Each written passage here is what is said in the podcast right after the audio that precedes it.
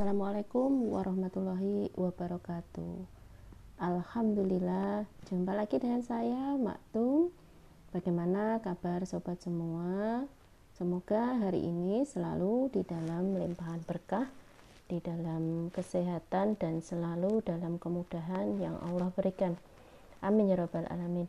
Ya, eh, hari ini kita akan membahas tentang amalan yang tidak terputus yakni tiga perkara yang sudah dipesankan atau sudah dihadiskan yang diriwayatkan dari Abu Hurairah radhiyallahu an dari Rasulullah Shallallahu alaihi wasallam dalam hadis riwayat Imam Muslim bahwa Rasulullah Shallallahu alaihi wasallam bersabda apabila manusia itu meninggal dunia maka terputuslah segala amalannya kecuali tiga yaitu sedekah jariah ilmu yang bermanfaat dan doa anak soleh yang berdoa baginya. Ya, sobat semua, sebagaimana kita sudah ketahui bahwa meninggal atau wafat atau mati adalah terputusnya atau berakhirnya segala aktivitas yang ada di dunia yang di situ mendatangkan pahala maupun mendatangkan dosa. Jadi kematian adalah pemutus dari segala yang berhubungan di dunia. Setelahnya, kita tidak bisa lagi mengulang maupun kita tidak bisa lagi melakukan aktivitas layaknya ketika Allah masih memberikan kita nyawa di yang dikandung badan. Maka dari itu, dari sekarang yang Allah masih memberikan masa kepada kita, Selayaknya kita banyak beramal, selayaknya kita banyak beraktivitas untuk bekal kita di akhirat nanti, termasuk ketiga hal yang dipesankan oleh Rasulullah Shallallahu Alaihi Wasallam kepada kita: sedekah jariah, ilmu yang bermanfaat, dan doa anak soleh. Insya Allah kita akan bahas satu persatu ya. Yang pertama adalah sedekah jariah. Nah, e, sebagaimana kita sudah mahfum ya, ya sudah paham bahwa sedekah adalah pemberian sesuatu kepada orang lain atau kepada seorang muslim yang kita memberinya dengan secara ikhlas karena Allah semata. Bukan karena kita ingin disanjung oleh manusia atau karena kita hanya sebatas ingin dipuji oleh manusia atau sebatas kita hanya merasa kasihan. Akan tetapi benar-benar kita dengan ikhlas dan sukarela tanpa dibatasi oleh waktu, waktu maupun jumlah tertentu dan kita mengharap ridhonya Allah. Nah, sedangkan sedekah jariah sendiri adalah sesuatu yang terus-menerus yang di situ bisa kita rasakan manfaatnya hingga kita meninggal nanti. Nah, tentu saja ini bisa berupa misalkan saja tanah-tanah untuk wakaf, misalkan saja buku-buku atau benda-benda lain yang di situ terus digunakan oleh orang yang kita beri guna dia dalam kebaikan. Nah, tentu saja kita juga terus ingat ya ketika kita memberikan sesuatu karena ingin mendapatkan ridho Allah, maka yang kita berikan adalah barang-barang yang di situ memang barang-barang yang tidak mengandung hadoroh atau barang-barang yang tidak mengandung sebuah pemikiran tertentu yang di situ dilarang oleh Islam tentu saja dilarang oleh syarak. Barang-barang tersebut bisa berupa tadi ya tanah wakaf atau misalkan saja kita bersedekah Al-Quran kita bersedekah mukena bersedekah apa pun benda-benda yang bisa terus mengalir pahalanya yang kedua adalah ilmu yang bermanfaat. Nah, tentu saja ini ya selain kita mengajarkannya kepada anak-anak, kita juga harus uh, bisa ya, kita juga harus belajar ya dan banyak belajar yang tentu saja ilmu-ilmu yang bisa kita gunakan dalam rangka kita mengarungi kehidupan di dunia ini yang uh, kita tahu ya bahwa cengkraman peradaban sekularisme kapitalisme yang luar biasa sedang menggoncang kehidupan manusia terutama kaum muslimin yang di sini memang kaum muslim ya yang memang dirudung berbagai peristiwa yang berawal dari sistem sekularisme kapitalisme. Nah, sebagai bekal kita di akhirat tentu saja janganlah kita berlelah-lelah untuk terus belajar janganlah kita berlelah-lelah untuk terus menimba ilmu yang mana ilmu tersebut bisa kita gunakan untuk menghadapi atau menyelesaikan persoalan-persoalan yang ada di dunia. Dalam sebuah hadis disebutkan eh, barang siapa membaca Al-Qur'an dan mengamalkannya, maka kedua orang tuanya pada hari kiamat akan dipakaikan mahkota yang cahayanya lebih bagus daripada cahaya matahari menembus rumah-rumah di dunia. Hadis riwayat Abu Daud dan Al-Hakim. Nah, ini bagi kita orang tua yang mengajarkan Al-Qur'an kemudian mengajak mereka untuk menghafalkan dan juga bisa jadi kalau sekarang kita kita kesulitan untuk uh, mengajak mereka menghafal ya tentu saja bisa kita siasati dengan uh, memondokkan anak atau menyekolahkannya di tempat-tempat atau di rumah-rumah atau di yayasan-yayasan yang mereka uh, sengaja ya melayani atau mereka menampung agar anak-anak kita untuk menjadi seorang hafid atau hafidzah.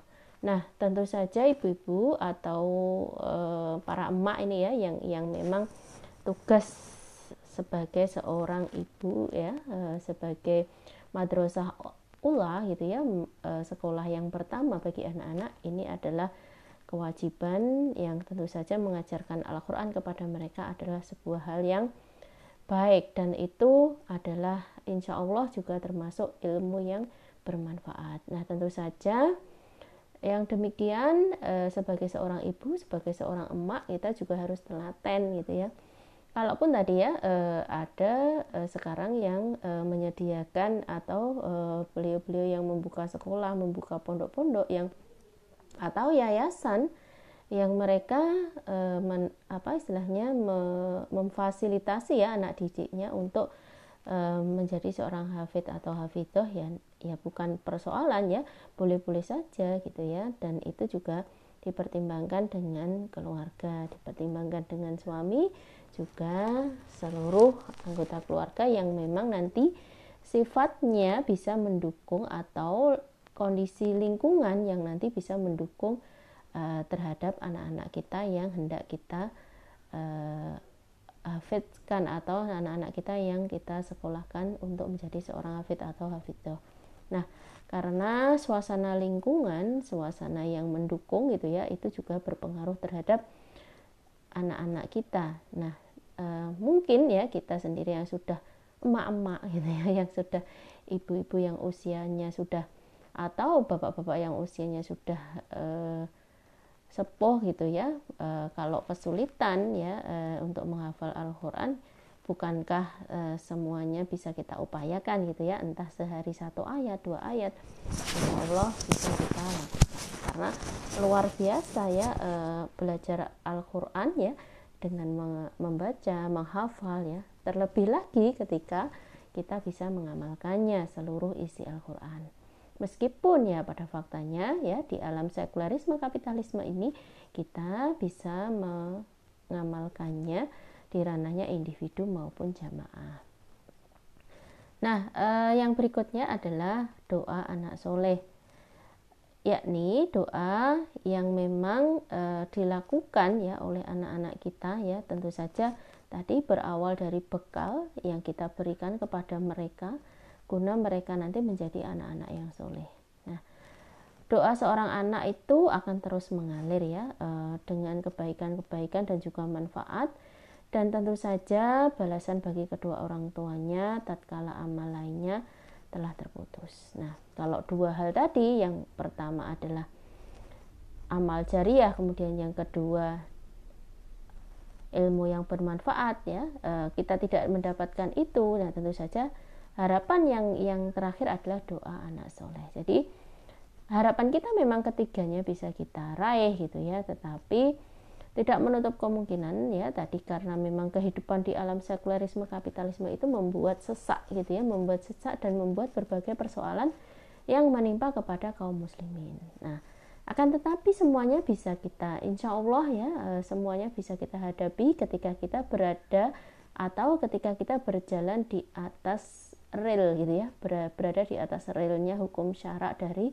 Allah Subhanahu wa taala. Kita tidak turun dari realnya yang telah Allah berikan yaitu berupa syariatnya Allah, syariat Islam yang secara kafah ya secara keseluruhan mengandung hukum-hukum ya baik mu muamalah, ukubat maupun hukum-hukum yang lainnya. Di situ ya eh, kita harus taat ya agar uh, tidak terjadi ketimpangan maupun tidak terjadi uh, apa ya hal-hal yang menimbulkan kita ke maksiat maupun ke arah dosa. Jadi insya Allah ketiganya bisa kita upayakan ya uh, baik ranahnya individu maupun jamaah tadi ya uh, kita berupaya untuk bisa memperoleh ya amal-amal jariah gitu ya melakukan amal-amal syariah ya, melakukan aktivitas-aktivitas yang di situ atau sedekah-sedekah yang di situ bisa mendatangkan jariah ya, pahala yang mengalir.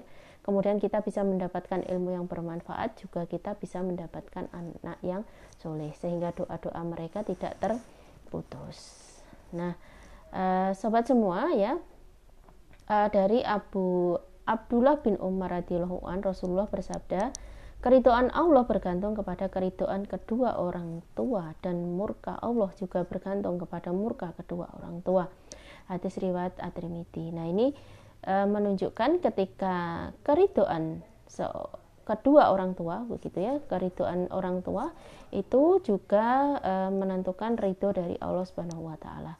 Juga murka Allah e, juga menjadi yang di situ ya e, murkanya kedua orang tua juga menjadikan murka dari Allah. Nah, ini kita ya e, mungkin yang sebagai emak ya e, yang yang bisa saja ya yang kita masih punya atau masih punya orang tua yang di situ kita juga ber, berposisi sebagai ibu, berposisi sebagai istri gitu ya, berposisi sebagai uh, anak ya, berposisi sebagai bagian masyarakat. Nah, di situ memang ada tetap ada ya tugas dan kewajiban kita untuk berbakti kepada orang tua maka uh, sekalipun ya kita telah menjadi emak ya kita sudah menjadi ibu kita sudah menjadi istri ya kedudukan orang tua tetap kita uh, upayakan agar beliau juga uh, apa istilahnya kita menghormati beliau kita uh, birul walidain ya berbakti kepada mereka. Tetap kita upayakan dengan kapasitas kita sebagai seorang anak ya sebagai bisa menempatkan diri juga sebagai seorang istri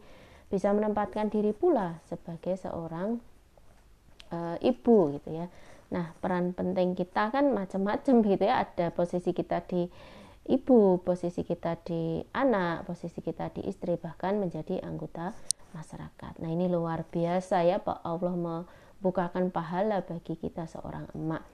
Nah, uh, Allah Subhanahu wa taala juga berfirman dalam surat Al-Ankabut ayat 8 yang artinya dan kami wajibkan manusia berbuat kebaikan kepada kedua orang tua ibu bapaknya dan jika keduanya memaksamu untuk mempersekutukan aku dengan sesuatu yang tidak ada pengetahuanmu tentang itu maka janganlah kamu mengikuti keduanya. Hanya kepadakulah kembalimu. Lalu aku kabarkan kepadamu apa yang telah kamu kerjakan. Nah, tentu saja ini e, birrul walidain kita sebatas kita tidak melanggar syariatnya Allah, gitu ya. Nah, e, sobat semua, demikian tadi apa yang bisa saya sampaikan. E, ketiga hal yang seharusnya bisa kita upayakan ya, meskipun di alam sekulerisme kapitalisme ini sangat susah gitu ya. Tapi yang namanya susah itu belum tentu tidak bisa kita gitu ya jadi kita tetap berupaya ya mengumpulkan ya eh, pahala-pahala yang tidak terputus setelah kita menghadap Allah kelak gitu ya. Setelah kita uh, apa dibangunkan ya uh, setelah kematian. Dan di situ uh, di hari penghisapan ya uh, setelah kita dibangunkan di hari penghisapan diharapkan ketika ketiga hal ini ya eh, yang bisa ya memberatkan timbangan pahala kita. Insya Allah Bismillah ya kita berupaya untuk tetap taat kepada syariatnya Allah sehingga apa yang kita bawa kelak di akhirat benar-benar bisa kita unduh benar-benar bisa kita nikmati dan benar-benar bisa menolong kita dari eh, timbangan-timbangan uh, yang bisa saja ya eh, ketika di dunia kita tidak sadar kita tergelincir ke maksiat-maksiat kecil. Sehingga bismillah ya sekali lagi ya dengan ketiga hal amal jariah, ilmu yang bermanfaat dan juga doa anak soleh ini bisa kita bawa bisa kita jadikan bekal hingga hari penghisapan nanti yang memberatkan pahala-pahala kita. Insya Allah amin. Ya saya maktum mohon maaf yang sebesar-besarnya. Jumpa lagi di lain waktu. Wabillahi taufiq wal hidayah. Wassalamualaikum warahmatullahi wabarakatuh